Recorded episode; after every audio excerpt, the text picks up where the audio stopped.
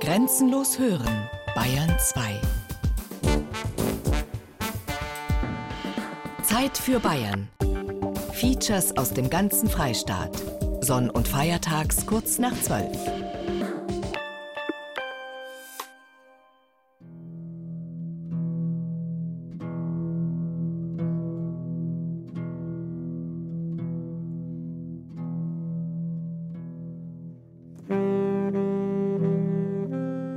bin ich rot und morgen bin ich tot.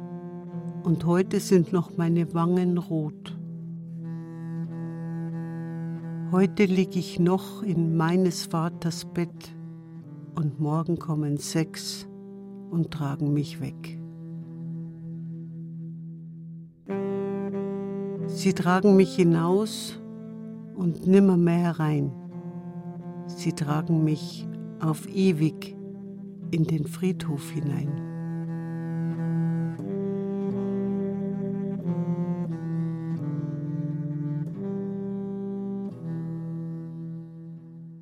Auf ewig. In den Friedhof. Das ist noch nicht einmal die Hälfte, was wir jetzt haben. Also ich denke, so 100, 150 Bestattungen werden es insgesamt werden. Die müssen alle ausgegraben werden. Der Bauherr möchte hier eben ein Gebäude errichten, das unterkellert ist. Und dazu muss er 2,50 Meter in den Boden rein. Das heißt, die Gräber müssen raus, weil sonst würde man sie ja einfach nur wegbaggern. Und damit wäre natürlich sämtliche Information verloren.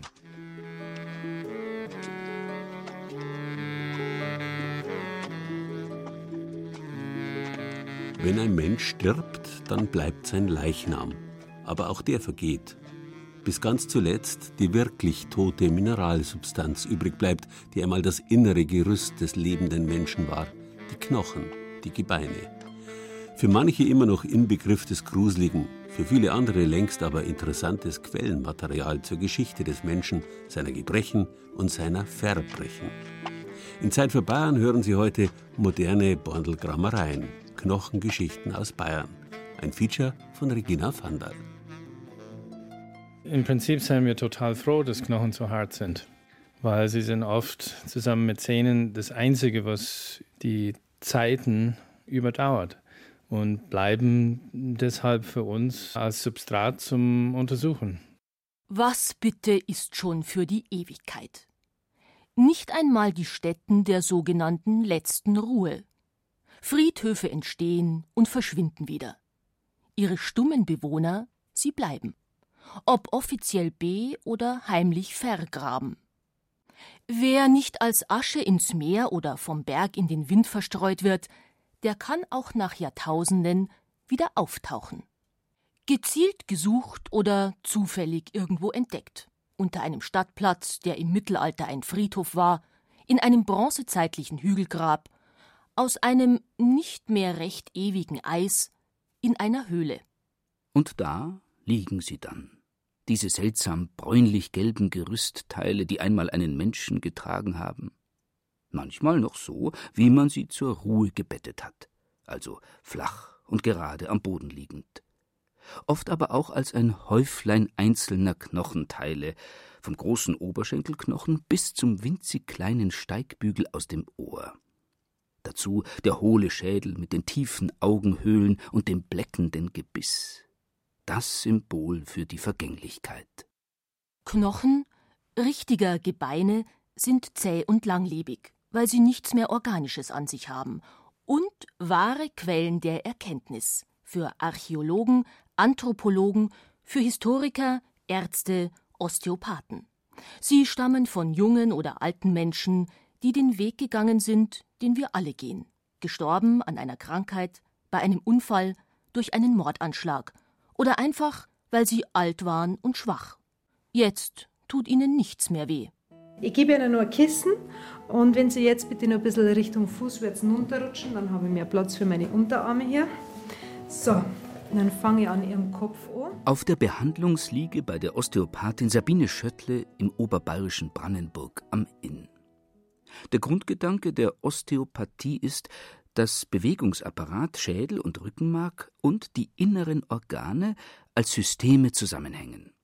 Um Blockaden zu erspüren, Funktionsstörungen des Körpers zu therapieren, kommt Sabine Schöttle um die Knochen nicht herum.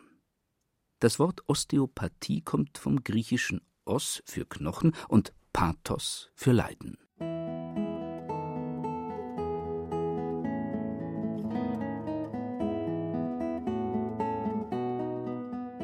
Das ist so eigentlich das grundsätzlich Erste, was wir in der Osteopathie machen, dass wir die Schädelbasis überprüfen. Die Schädelbasis besteht ja aus Unmengen von Knochen und ihren Verbindungen und Durchtrittsstellen für Gefäße und Nerven. Was wir in der Osteopathie auf alle Fälle sicherstellen wollen, ist, dass die Schädelbasis beweglich ist, elastisch ist und die Knochen haben, das haben die alten Osteopathen festgestellt, eine Eigenbewegung, eine ganz kleine Bewegung im Rhythmus von circa fünf Sekunden in die eine Richtung und wieder zurück.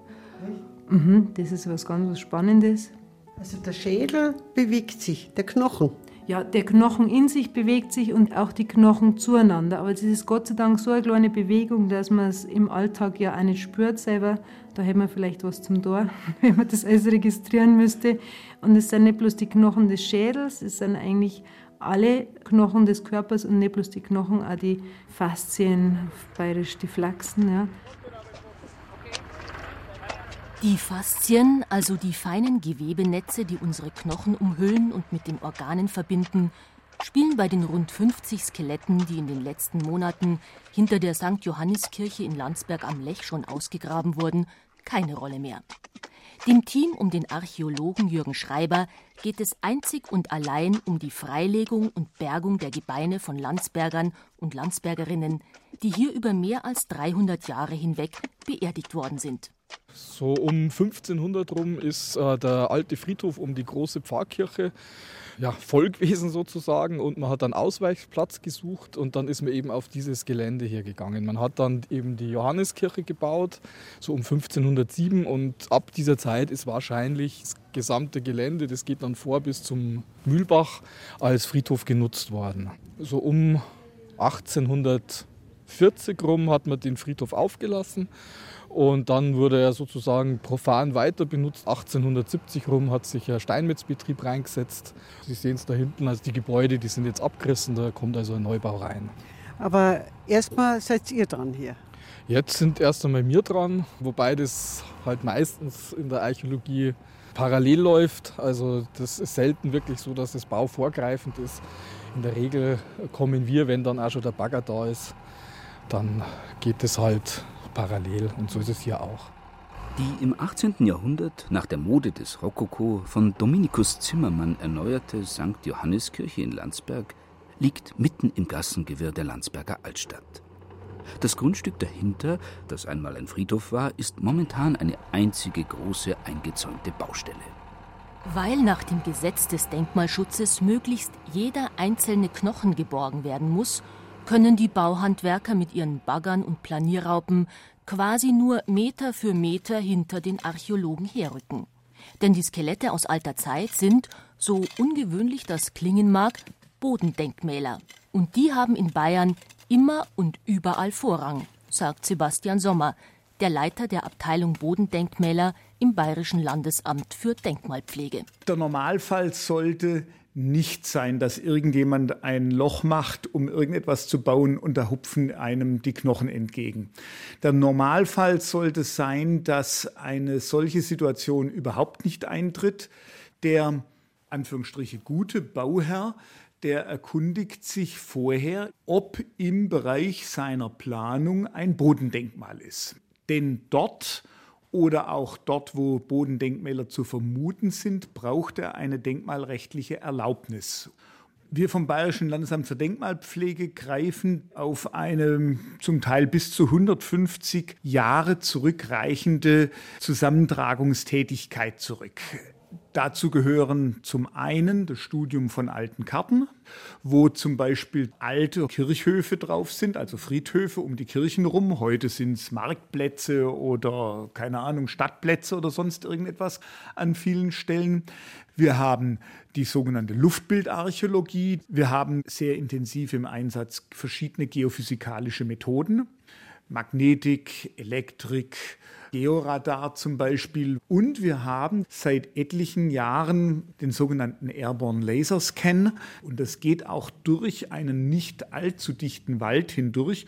Und wir entdecken mit unserer großen Überraschung in lang bekannten Wäldern immer neue Grabhügel und vieles andere mehr.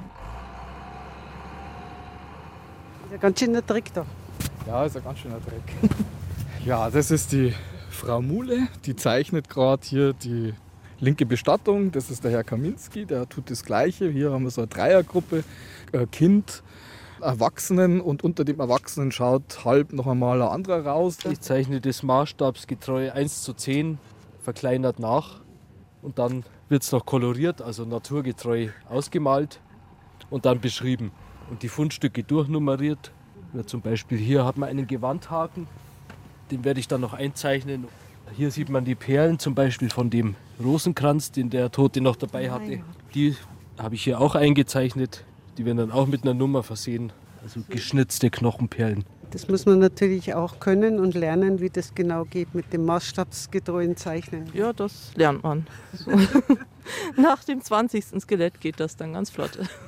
Können Sie schon was über das Alter sagen? Ja, also zeitlich sind wir wohl so zweite Hälfte 18. Jahrhundert, also so im, im Barock, Spätbarock.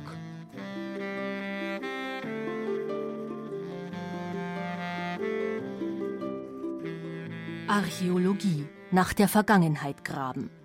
Die meisten denken dabei an Mauerreste, Scherben, Schmuck oder Steinwerkzeuge aus lang vergangenen Jahrhunderten und Jahrtausenden. In Landsberg und an vielen anderen Stellen in Bayern suchen die Spezialisten aber auch gezielt nach Menschen, respektive nach dem, was von ihnen übrig ist. Schaut nicht jedes Skelett, komplett hat es rund 200 Einzelteile, fast wie das andere aus? Warum sind die Skelette für uns so wichtig? Nun, Im Skelett begegnet uns der Mensch der Vergangenheit am unmittelbarsten. In einer Siedlung grabe ich die Hinterlassenschaften von ihm aus. Seine Bauwerke, seinen Müll, seine Infrastruktur, Gruben, Latrinen und sonst irgendetwas. Aber in der Bestattung begegnet mir der Mensch ganz unmittelbar. Und nur dort kann ich wirklich Aussagen zum Menschen als solches treffen. War er groß, war er klein, wie gesund oder nicht gesund war er als Gruppe.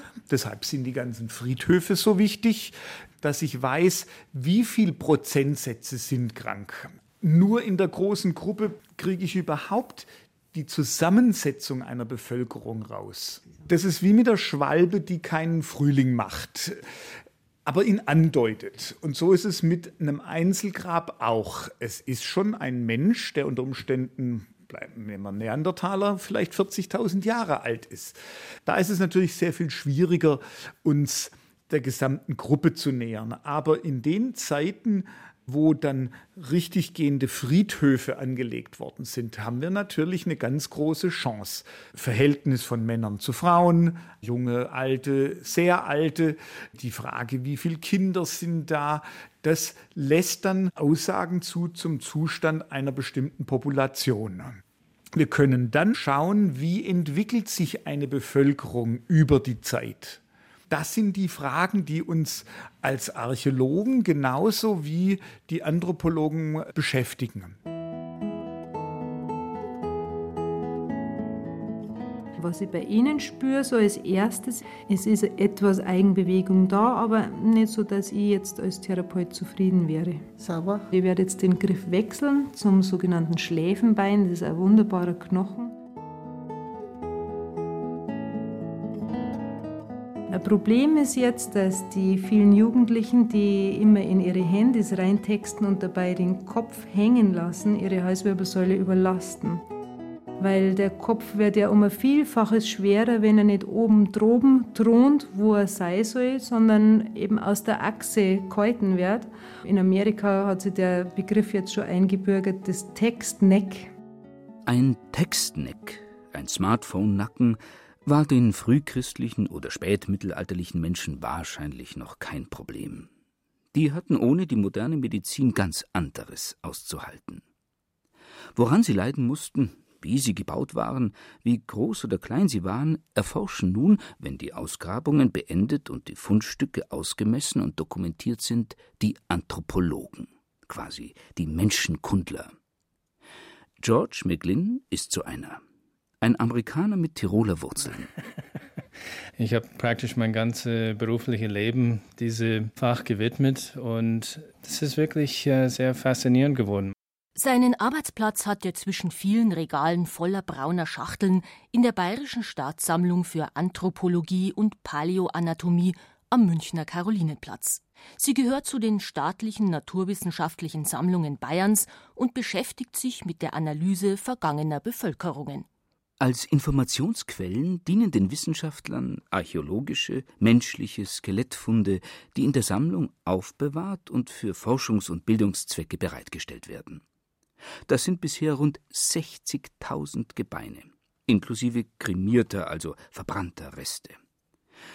Sie stammen vorwiegend aus dem bayerisch-alpenländischen Raum und datieren vom Mesolithikum, also aus der Mittelsteinzeit, bis herein in die Neuzeit. In jeder der mit dem Auffindungsort beschrifteten Schachteln liegen die Knochen von einem oder mehreren Menschen, wenn sie als Gruppe ausgegraben wurden. Und jede Schachtel hat eine Geschichte. Zum Beispiel die große mit dem Vermerk Matrei. Ihr Inhalt führt in die Zeit des Spanischen Erbfolgekriegs, Anfang des 18. Jahrhunderts, zurück. Da haben wir einen ganz interessanten Fund. Und zwar, wir haben eine kleine Skelettserie erhalten, die ursprünglich aus Bayern war, aber jetzt nicht mehr, sondern es wurde auf dem Weg nach dem Brenner, wurde das gefunden bei Matrei. Das sind bayerische Soldaten, die gefallen sind. Das sind alles junge Soldaten. Allerdings haben wir keine Spuren von Gewalt gefunden, was äh, heißt, ist möglicherweise starben sie an was anderes.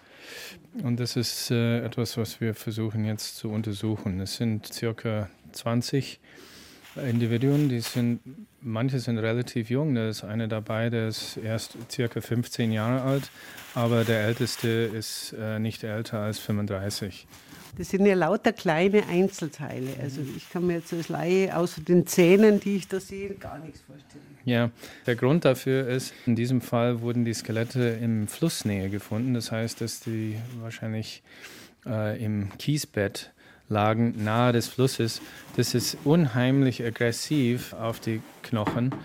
Diese müssen noch rekonstruiert werden, diese Skelette, und äh, das heißt gesäubert und auch wieder zusammengeklebt. Die Zähne müssen zum Beispiel hier müssen noch gefunden werden, weil die, die liegen hier lose. Das ist auch ganz normal, äh, dass die rausfallen, weil er hebt jetzt kein Gewebe mehr, sondern die werden dann wieder hineingetan, wieder hereingeklebt. Nachdem wir das wieder zusammengebaut haben, habe ich schon viel mehr, womit ich äh, arbeiten kann. Es ist unklar, wie sie gestorben sind, weil sie sind keine, sage ich, Soldatentod gestorben. Es keine wurde erschossen oder erstochen, sondern wir haben hier möglicherweise etwas eine andere Situation, vielleicht eine Seuche. Das war auch sehr häufig unter Soldaten oder vielleicht wegen Ernährungsmangel, wobei ich diesen Eindruck, wenn ich jetzt das ganz schnell anschaue, äh, nicht habe. Da möchte ich wissen, wer sind diese, diese 20 Männer? Sie wurden teilweise auch gefunden mit äh, Uniformteile, sodass wir möglicherweise sogar vielleicht ein Regiment oder irgendwas identifizieren können. Es gibt auch historische Akten in den Archiven, die möchten wir auch noch untersuchen. Das ist einfach von einem historischen Standpunkt, da hat man ein, ein weitere Putzelteile. Ja.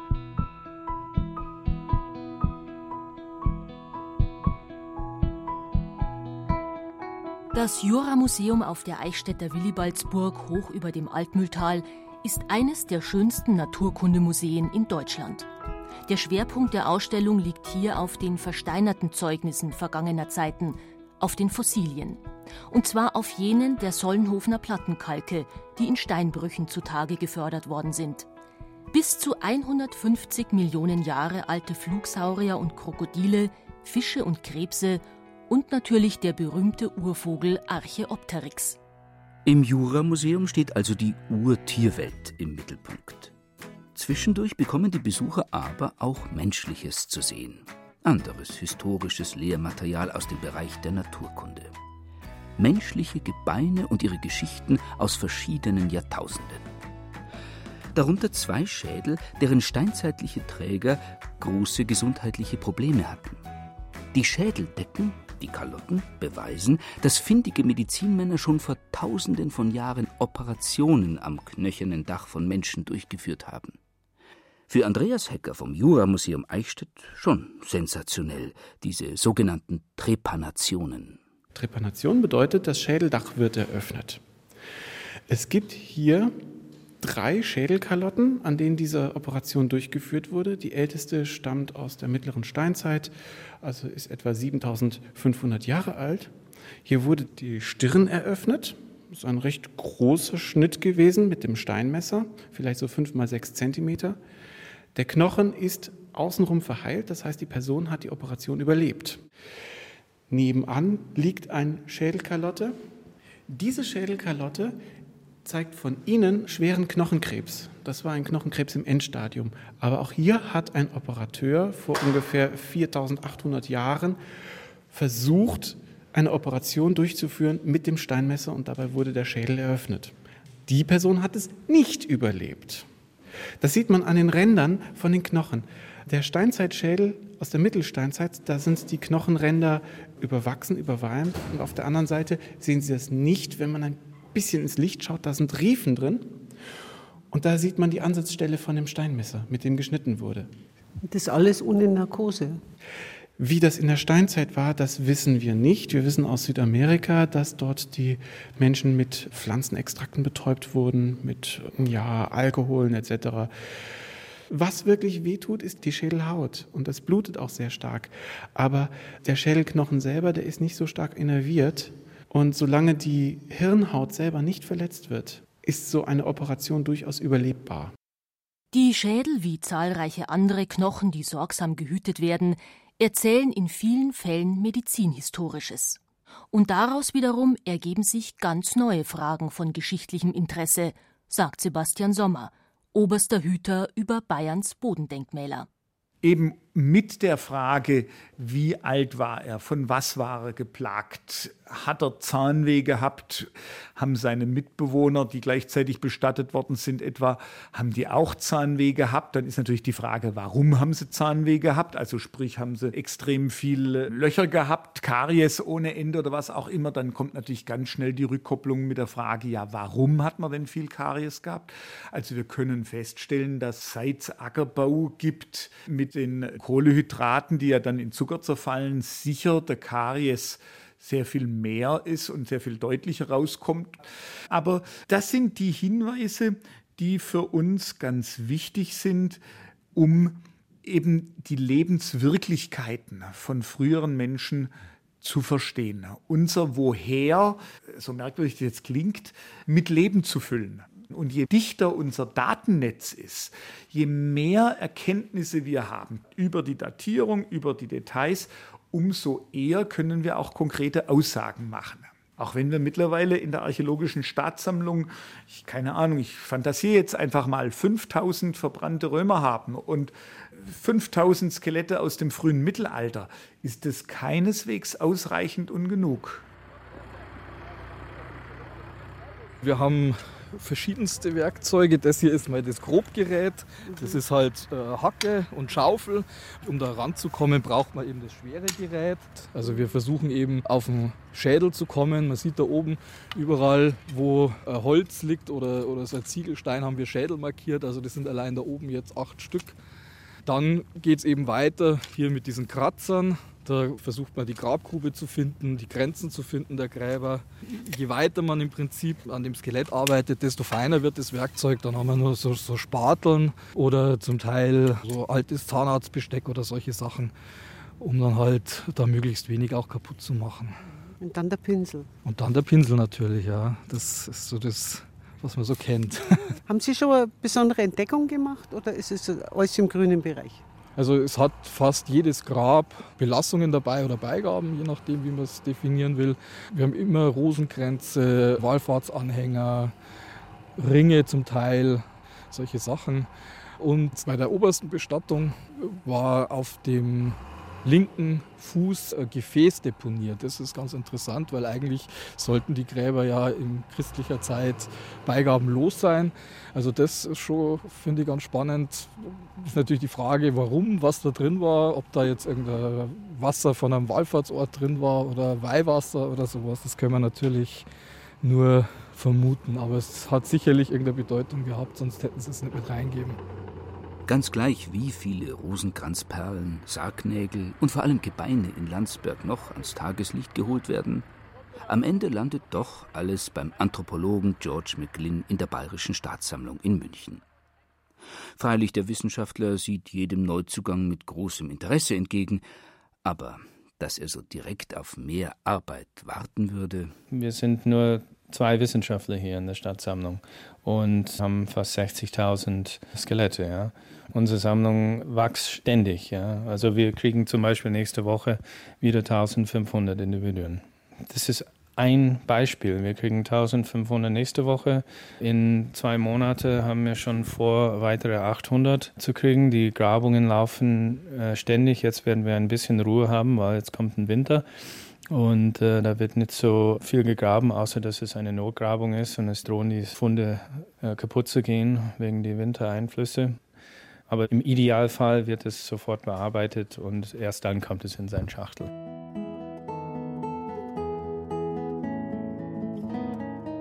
Spüren Sie das, wenn ich da drauf drücke? Es kann sein, dass es ein bisschen empfindlich ist. Das Schlüsselbein ist ein besonders schöner Knochen, weil er so schön ja, gestaltet ist. Er hat so eine leichte S-Form, so eine leichte Drehung in sich. Und wenn man also unter das Schlüsselbein reinfährt, da kommt man als erstes auf die erste Rippe. Und in diesem Zwischenraum liegt eine Faszie und in dieser Faszie eingebettet ist wiederum die Vena subclavia, die auf alle Fälle spannungsfrei sein muss. Und darum orientiere ich mich hier an den Knochen, um dann wieder auf die anderen Strukturen zu gelangen. Also der Knochen als Wegweiser sozusagen. Der Knochen als Wegweiser. Ich gehe jetzt mal aufs Brustbein, aber das ist bei einer wunderbar beweglich. Vielleicht können Sie sich gleich schon mal umdrehen auf den Bauch, dann tue ich mich viel leichter. Liegen Sie bequem? Ja. Gut. Ich gehe also mit zwei Fingern links und rechts jeweils einen an Ihrer Wirbelsäule entlang. Da spüre ich, wenn da vielleicht eine Verkrümmung ist oder so. Jetzt wechsle ich auf die andere Seite, weil dann spüre ich die anderen Rippen wenn ich hier also jetzt Rippe für Rippe entlang aufgehe, spüre ich, dass die linke Seite doch deutlich freier ist. Und das finde ich ganz interessant, weil sie sagt mir vorher, dass ihre rechte Schulter ein bisschen beeinträchtigt ist, eher schmerzhaft ist. Und wenn ich dann natürlich sowas wie so eine blockierte Rippe auf der rechten Seite finde, dann sehe ich das vielleicht im Zusammenhang. Ob die Wissenschaftler nach ihrer Arbeit auf dem Ausgrabungsfeld oder am Schreibtisch auch manchmal ihre eigenen Knochen sanft zurechtdrücken lassen müssen? Der Knochendetektiv George McLinn lässt rein äußerlich keine durch langjährige Grabungsarbeiten entstandenen Schäden erkennen, wenn er sich zum Tisch hinunterbückt und aus vollkommen anonymen Knochenhaufen das Bild einer Frau zusammenpuzzelt, die im Frühmittelalter zwischen 500 und 1050 nach Christus im heutigen Landkreis Landshut gelebt hat und gestorben ist. Das ist jetzt ein, ein ganz typisches Beispiel für einen archäologischen Fund. Wie man hier sieht, sind nicht alle Wirbel da, manche der, der Gelenke fehlen. Das Beckenknochen ist äh, bruchstückhaft vorhanden, das ist aber auch keine Seltenheit. Aber ich würde sagen, das ist gut erhalten. Tatsächlich. Ja, es ist zu über 90 Prozent da. Der Schädel ist auch sehr gut erhalten. Wir haben ein wunderschönes Gebiss da, womit wir arbeiten können. Ich kann ein Alter bestimmen, ich kann ein Geschlecht bestimmen. Ich schaue jetzt zum Beispiel das Becken an und ich sehe hier zwei Sachen, was mir darauf äh, schließen lassen, dass es ein, um ein weibliches Person handelt. Ja, das Becken ist unser, sage ich, Hauptskelettelement für ein gute und sichere Geschlechtsdiagnose. Ja, das Becken der Frau ist viel offener und, und flacher und das von der Mann ist viel steiler oben. Und alleine hier, das sind drei, vier verschiedene Charakteristika. Ich brauche den Knochen gar nicht in der Hand nehmen. Das sehe ich sofort von der Breite dieser Winkel, von dieses Grübchen, was hier unten steht. Also das sagt mir alles, dass es ein weibliches Person ist und da bin ich mir, kann ich sagen, 99 Prozent sicher. Können Sie auch sagen, wie alt diese Frau war? Wenn ich das jetzt ganz genau anschaue auf die Schnelle, ist es kein junger Erwachsener. Das sind diverse Anzeichen hierfür. Zum Beispiel überall, hier am Schlüsselbein zum Beispiel, ist dieses Gelenk vollkommen verschlossen. Bei einem jungen Erwachsenen um 25 oder so würde ich immer noch hier eine Wachstumsfuge sehen. Das sehe ich nicht. Da gehe ich davon aus, dass dieser Mensch älter ist als 25. Dann gucke ich mal hier ein bisschen, da sehe ich Abnutzungserscheinungen an den Wirbeln. Hier habe ich sehr gut erhaltene Oberarmknochen. Was haben wir denn hier? Das ist äh, eine Abnutzungserscheinung im Schultergelenk. Abnutzungserscheinungen, diese sogenannte Arthrosen, auf Englisch sagen wir Wear and Tear, also diese Abnutzung über äh, Leben lang Aktivität, das ist äh, überall hier zu sehen. Ich schätze, ich schiebe sie jetzt Richtung äh, zwischen 30 und 40.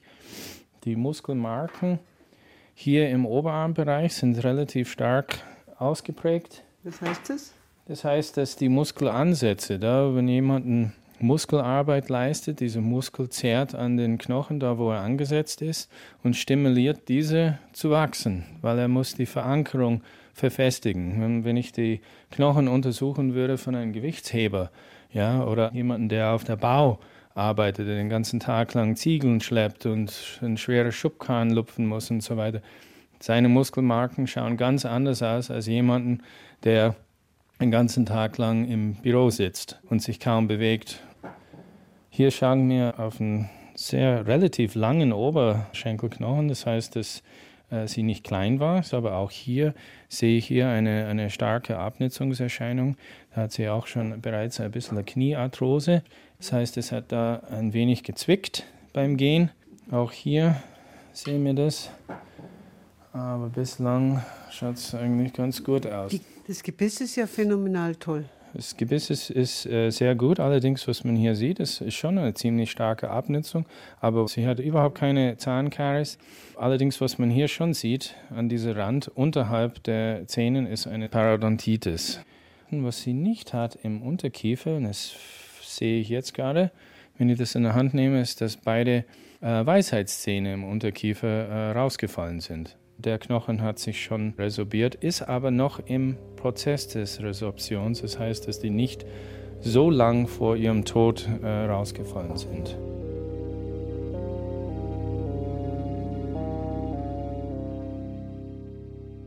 Gesund, schmerzfrei bleiben. Das war bei unseren Ahnen neben der Beschaffung von ausreichender Nahrung das größte Problem. Wo heute der Zahnarzt bei Parodontitis professionelle Hilfe leistet und neue Hüftgelenke wie am Laufband eingesetzt werden, blieben trotz gut gemeinter Anwendung von Steinmessern, Nadeln oder Pinzetten doch meist nur Kräuter, Zaubersprüche, Beschwörungen, später Gebete. Recht viel mehr stand den Kranken nicht zur Verfügung. Viele Funde zeigen allerdings, dass gebrochene Knochen auch ohne moderne Therapien wunderbar zusammengewachsen sind. Es sei denn, das Maß an roher Gewalteinwirkung war enorm, bei einer Hinrichtung zum Beispiel. Frühere Zeiten erscheinen uns wohl auch deswegen so düster, weil besonders grausame Tötungsmethoden angewandt wurden. Pfählen, lebendig begraben oder einmauern, verbrennen, aufhängen, steinigen und was sich unmenschliche Hirne sonst noch einfallen lassen.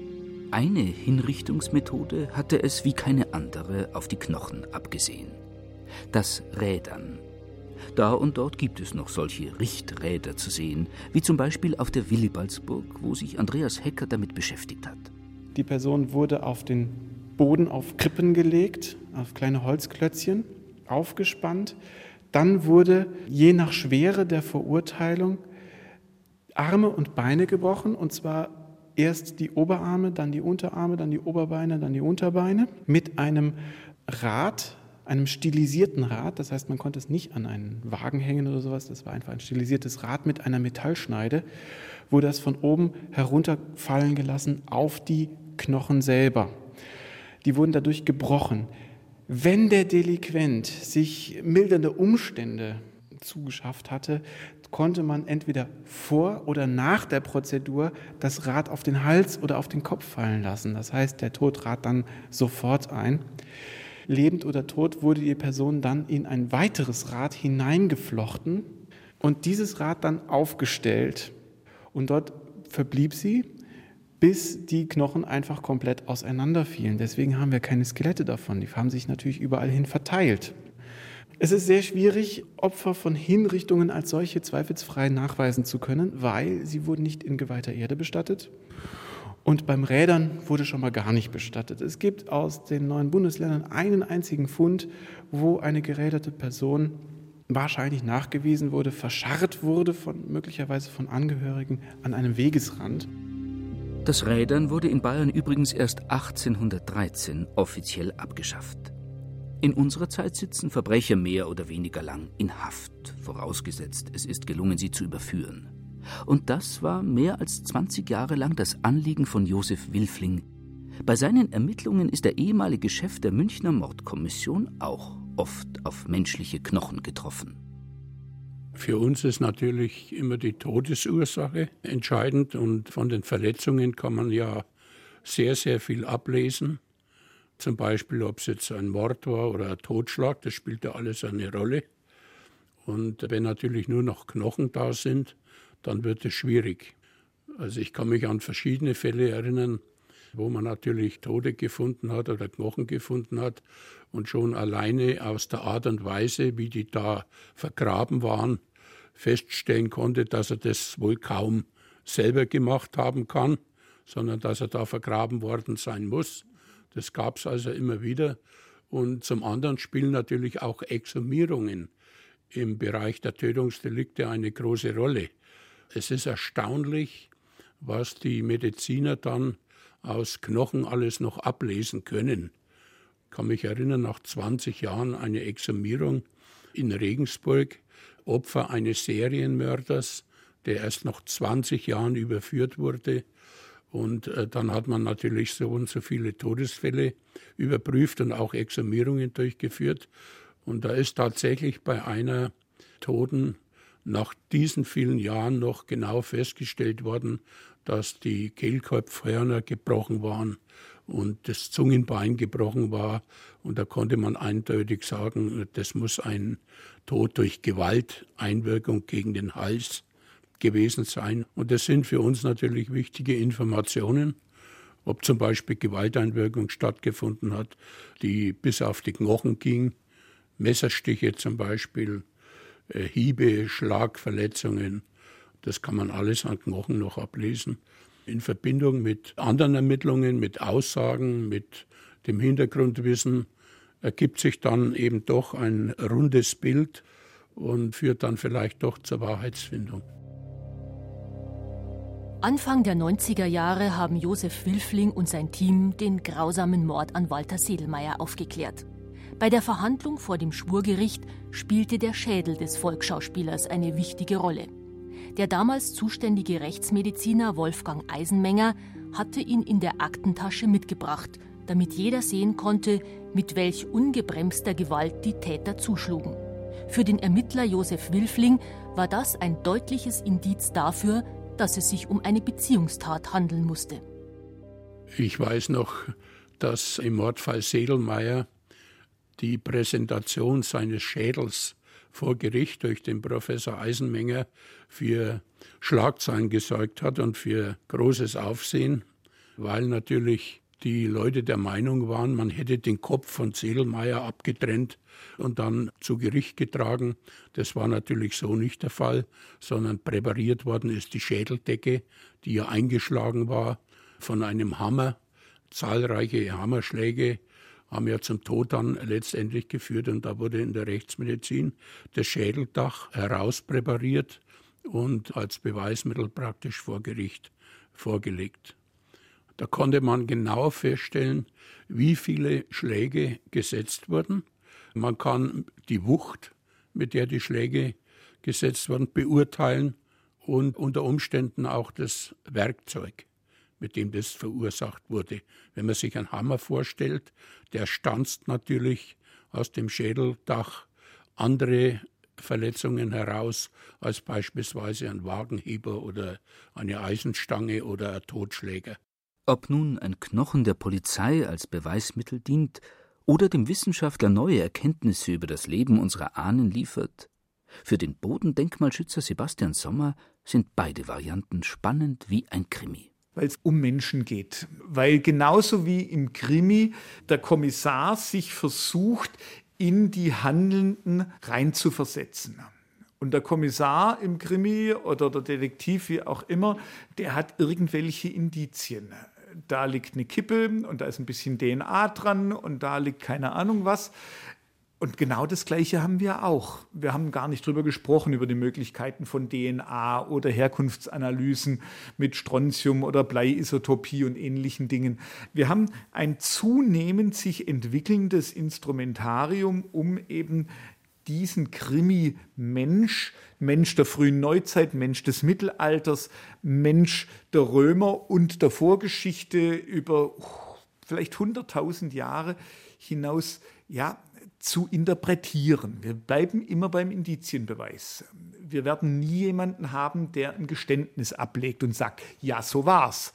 Wir werden immer unter den Fachkollegen, aber auch gegenüber der Öffentlichkeit in den Zwang kommen, deutlich zu machen, also die Indizien, die wir da haben, nämlich die, die, die und die, die weisen am ehesten in diese Richtung. Und dann wird es vielleicht den einen oder anderen geben, der sagt, ich möchte die aber anders interpretieren.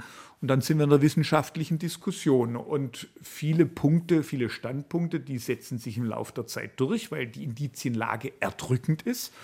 Und Sie merken, das ist genau die gleiche ähm, Terminologie, die man eben im Krimi bzw. vor Gericht auch verwendet. Da sind wir ganz ähnlich, denke ich. Erdrückende Indizien der jüngeren Geschichte hat der Anthropologe und Konservator George McGlynn an einer Grabungsstelle in Hall in Tirol gefunden. Die Kollegen im Nachbarland hatten den Spezialisten aus Bayern um Amtshilfe gebeten. Ich habe jetzt vor kurzem ein Gräberfeld untersucht. Das waren 225 Personen in Hall in Tirol. Und diese Leute wurden auf eine verschollene Gräberfeld gefunden, die dann unter einem Parkplatz war. Und zuerst war es nicht klar, wer diese Leute sind. Dann stellte sich hinaus durch ein Bestattungsdokument, dass diese Individuen vermutlich Patienten waren von einer psychiatrischen Anstalt. Und dann stellte sich hinaus, was sehr brisant war, dass das Dokument von 1942 bis 1945 dokumentiert war. Und es war mein Job, um herauszufinden, ob diese Leute getötet wurden oder nicht. Somit fing eine sehr große, sage ich, forensisch-anthropologische Untersuchung an, weil man ging davon aus, dass möglicherweise 225 Menschen ermordet wurden. Und man kann sich vorstellen, was für eine große Verantwortung, aber auch Genauigkeit auch gebraucht wird. Ja, ich untersuche nicht einen archäologischen Fund aus dem Frühmittelalter, wo keine Angehörige mehr leben, und, sondern äh, wir versuchen hier möglicherweise ein Verbrechen aufzuklären. Es wurde festgestellt, dass keine direkt getötet wurde, aber die wurden verprügelt und vermutlich auch in kann man äh, fast das Wort Folter verwenden, weil über die Hälfte aller dieser Leute hatten schwerste Knochenbrüche. Wir haben ehemalige Patienten dort mit bis zu 27 Brüche im Brustkorbbereich. Wir haben auch gebrochene Brustbeine, Kiefer, Nasenbeine, also Verletzungen, die ganz typisch sind für interpersonelle Gewalt. Jeder, der schon eine einzige Rippe angeknackst hat oder gebrochen hat, weiß, wovon ich hier rede. Man tut sich schwer, nicht nur zu atmen, sondern um Gottes Willen hustet man oder lacht man oder niest man, äh, fällt man gleich in die Knie. Ja? Und viele dieser Leute starben dann laut Krankenakte an Bronchiopneumonie, also Lungenentzündungen. Und daher ist diese Art von Arbeit, wo wir dann Informationen geben können, die dann wichtige Konsequenzen haben können.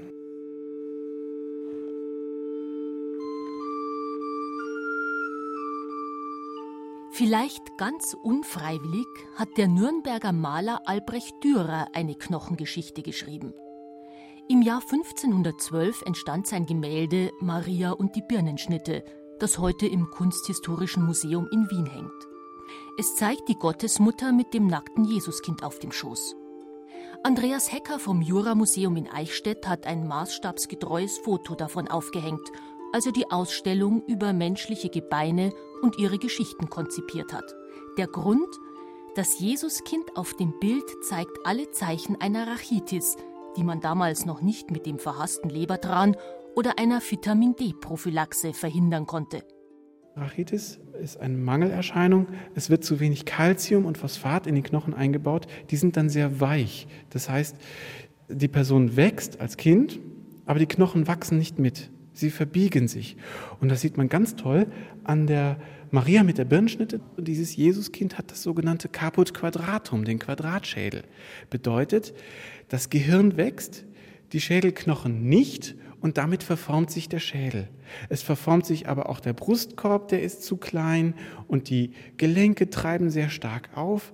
Es war normal. 70 Prozent der Kinder von damals hatten Rachitis. Bis heute wird dieses Bild als Lehrbild genommen für die medizinische Ausbildung, dass man weiß, was Rachitis überhaupt ist.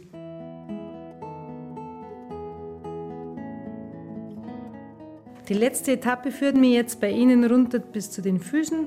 Da habe ich eine ganze Sammlung von wunderbaren Knochen. Das beginnt jetzt schon bei Schien- und Wadenbein. Und zwischen Schien- und Wadenbein haben wir eine, ich sage es jetzt auf Bayerisch wieder, Flachsen, eine Membran, die ganz spannend ist. Die stabilisiert den Unterschenkel auf der einen Seite und auf der anderen Seite verlaufen hier ganz viele Nerven und Gefäße. Und das heißt, wann immer ein Problem in den Zehen ist oder im, im Fußrücken und so weiter, dann kann das schon von oben kommen. Und der Fuß hat ja unglaublich viele Einzelteile. Die kann ich ja nicht gern aufzählen, aber ich liebe es, Füße zu behandeln, weil Füße sind einfach was sehr Dankbares. Es lässt sich gut behandeln und die Leute profitieren unheimlich davon. Ich gehe jetzt vom Sprungbein und vom Sprunggelenk noch entlang am Unterschenkel bis zum Knie. Und die Kniescheibe ist auch was ganz Spannendes. Das ist ja eigentlich ein relativ kleiner Knochen, mhm. aber selbst der ist zusammengesetzt aus vier Verknöcherungskernen. Das heißt, in der Embryologie spricht man von Verknöcherungskernen. Aus diesen Kernen entwickeln sich die Knochen und viele Knochen haben gleich mehrere Kerne und die wachsen dann erst zusammen. Ja. Mhm. Und das ist manchmal interessant für uns, weil gerade an diesen Fugen, wo diese Verknöcherungszentren zusammenwachsen, können sich im Knochen Läsionen gebildet haben. Verschiebungen, die dann die Beweglichkeit und die Vitalität beeinträchtigen. Knochen erzählen viele Geschichten, speichern ungeahnte Informationen. Die relativ neuen DNA-Tests weisen eine Pestepidemie nach, wo niemand sie je vermutet hätte. Reste von Gerippen berichten über steife Schultern, die Berufskrankheit vorzeitlicher Krieger. Beim Vergleich der Extremitäten lässt sich feststellen, ob einer Rechts- oder Linkshänder war, mit welchen Kampftechniken etwa die Germanen die Römer besiegten. Schädel von Kindern fand man, für die Experten eindeutig gestorben an Masern, Grippe und Windpocken, gegen die es früher keine Mittel gab. Leidensgeschichten und immer neue Erkenntnisse tun sich auf. Doch ein großes Rätsel speziell der bayerischen Geschichte haben all die wissenschaftlichen Untersuchungen an den Gebeinen unserer Ahnen noch nicht lösen können. Und das ist die Frage, wie das Volk der Bayern nun genau entstanden ist. Vielleicht bleibt es auch für immer im Dunkeln. Denn nicht nur aktuell heute, sondern in allen Zeiten sind die Menschen gewandert. Wir können erkennen, dass das Thema Mir san mir schon sehr differenziert zu betrachten ist. Wie weit gehe ich denn zurück mit dem Mir san mir? Wer sind denn mir überhaupt? Ich weiß, ich habe einen schwäbischen Akzent, da spricht sich das Bayerische ein bisschen schwierig aus, aber vor 20, 25 Jahren, da kam eine relativ heftige Bevölkerungsveränderung durch die ganzen Mitmenschen aus Ostdeutschland hierher. Wenn wir 60, 70 Jahre zurückdenken, Nachkriegszeit, ja, dann haben wir nicht nur aus Ostdeutschland, sondern dann haben wir auch noch aus viel weiter östlich und südöstlichen Gebieten eine gewaltige Wanderung gehabt. Diese Art von Bevölkerungsverschiebung haben wir, glaube ich, immer und immer und immer wieder wir können heute, das ist eine ganz klare Erkenntnis der Archäologie und Bodendenkmalpflege, wir können heute uns nicht zurückziehen auf den Bajuwaren. Der Bajuware war eine Mischung aus Reströmern, aus übrig gebliebenen, eingemischten, ganz späten Kelten und allmählich einsickernden oder auch in Schwüngen kommenden germanischen Gruppen. Und das Ganze ist zusammengemischt worden und vielleicht eine politische Definition, wir sind jetzt diese Bajuwarii. Und das, was wir als Römer bezeichnen in unserer Region, ja, was waren das? Wir haben hier relativ wenig Hinweise auf eine einheimische Bevölkerung, als die Römer gekommen sind im frühen ersten Jahrhundert nach Christus die haben ihre Leute selber mitgebracht. Und das, was wir als Römer hier erfahren, als römisches Militär, ja, das sind Leute aus Spanien, das sind Leute aus Gallien, also heutigen Frankreich, das sind, können wir ganz klar belegen, auch Syrer gewesen. Ein Soldat, der 25 Jahre als 20-Jähriger rekrutiert wird, der hat unter Umständen schon seine feste Liaison. Dann haben wir vielleicht so halb syrisch, aber doch schon bayerisch, nein, rätisch geprägt geprägte Kinder. Ja, und was passiert dann? Wie betrachten die sich? Ja? Wir können lernen, dass das, was uns heute begegnet, nichts Neues ist. Erkenntnisse aus der Bodendenkmalpflege, die nicht jedem im Freistaat gefallen dürften. Aber die Archäologie ist noch längst nicht am Ende. Und wer weiß, vielleicht taucht er ja doch noch auf, der Urvater aller Bayern. Bis dahin müssen wohl auf dem Gelände in Landsberg und anderswo noch ein paar Knochen ausgegraben und Sargnägel gezählt werden. Da sehen Sie es. Da ist ein Nagel am äh, rechten Knie, ein Sargnagel, dann am rechten Oberschenkel, im Beckenbereich, an der rechten Schulter, dann eins, zwei, drei Stück im Kopfbereich. Und dann auf der anderen Seite haben wir, also auf der linken Seite haben wir auf jeden Fall auch am Becken einen, wahrscheinlich haben wir nicht einmal alle erwischt, also das sind wahrscheinlich mehr gewesen. Was ist denn so Ihr Fazit, wenn Sie so am Abend heimgehen oder wenn Sie so über Ihren Beruf nachdenken? Das Leben ist endlich, oder? Ja gut, also ich meine, als Archäologe wird man ja immer damit konfrontiert, dass alles irgendwann einmal zu Ende ist. Egal, ob das jetzt äh, Siedlung ist oder der Mensch selber. Also es ist halt äh, auf jeden Fall ein toller Beruf. Also ich mache es sehr gerne und das ist, glaube ich, auch ganz wichtig.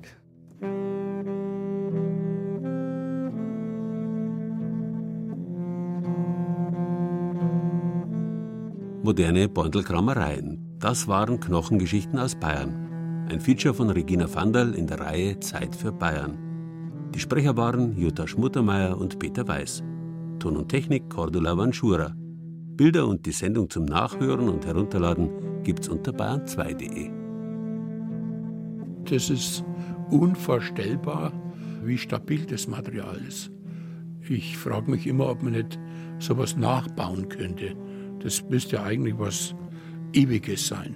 Knochen sind quasi unverwüstlich. Das ist schon erstaunlich, wenn man nach Jahrzehnten oder Jahrhunderten äh, nichts mehr von diesen Menschen findet, aber seine Knochen, die sind noch da.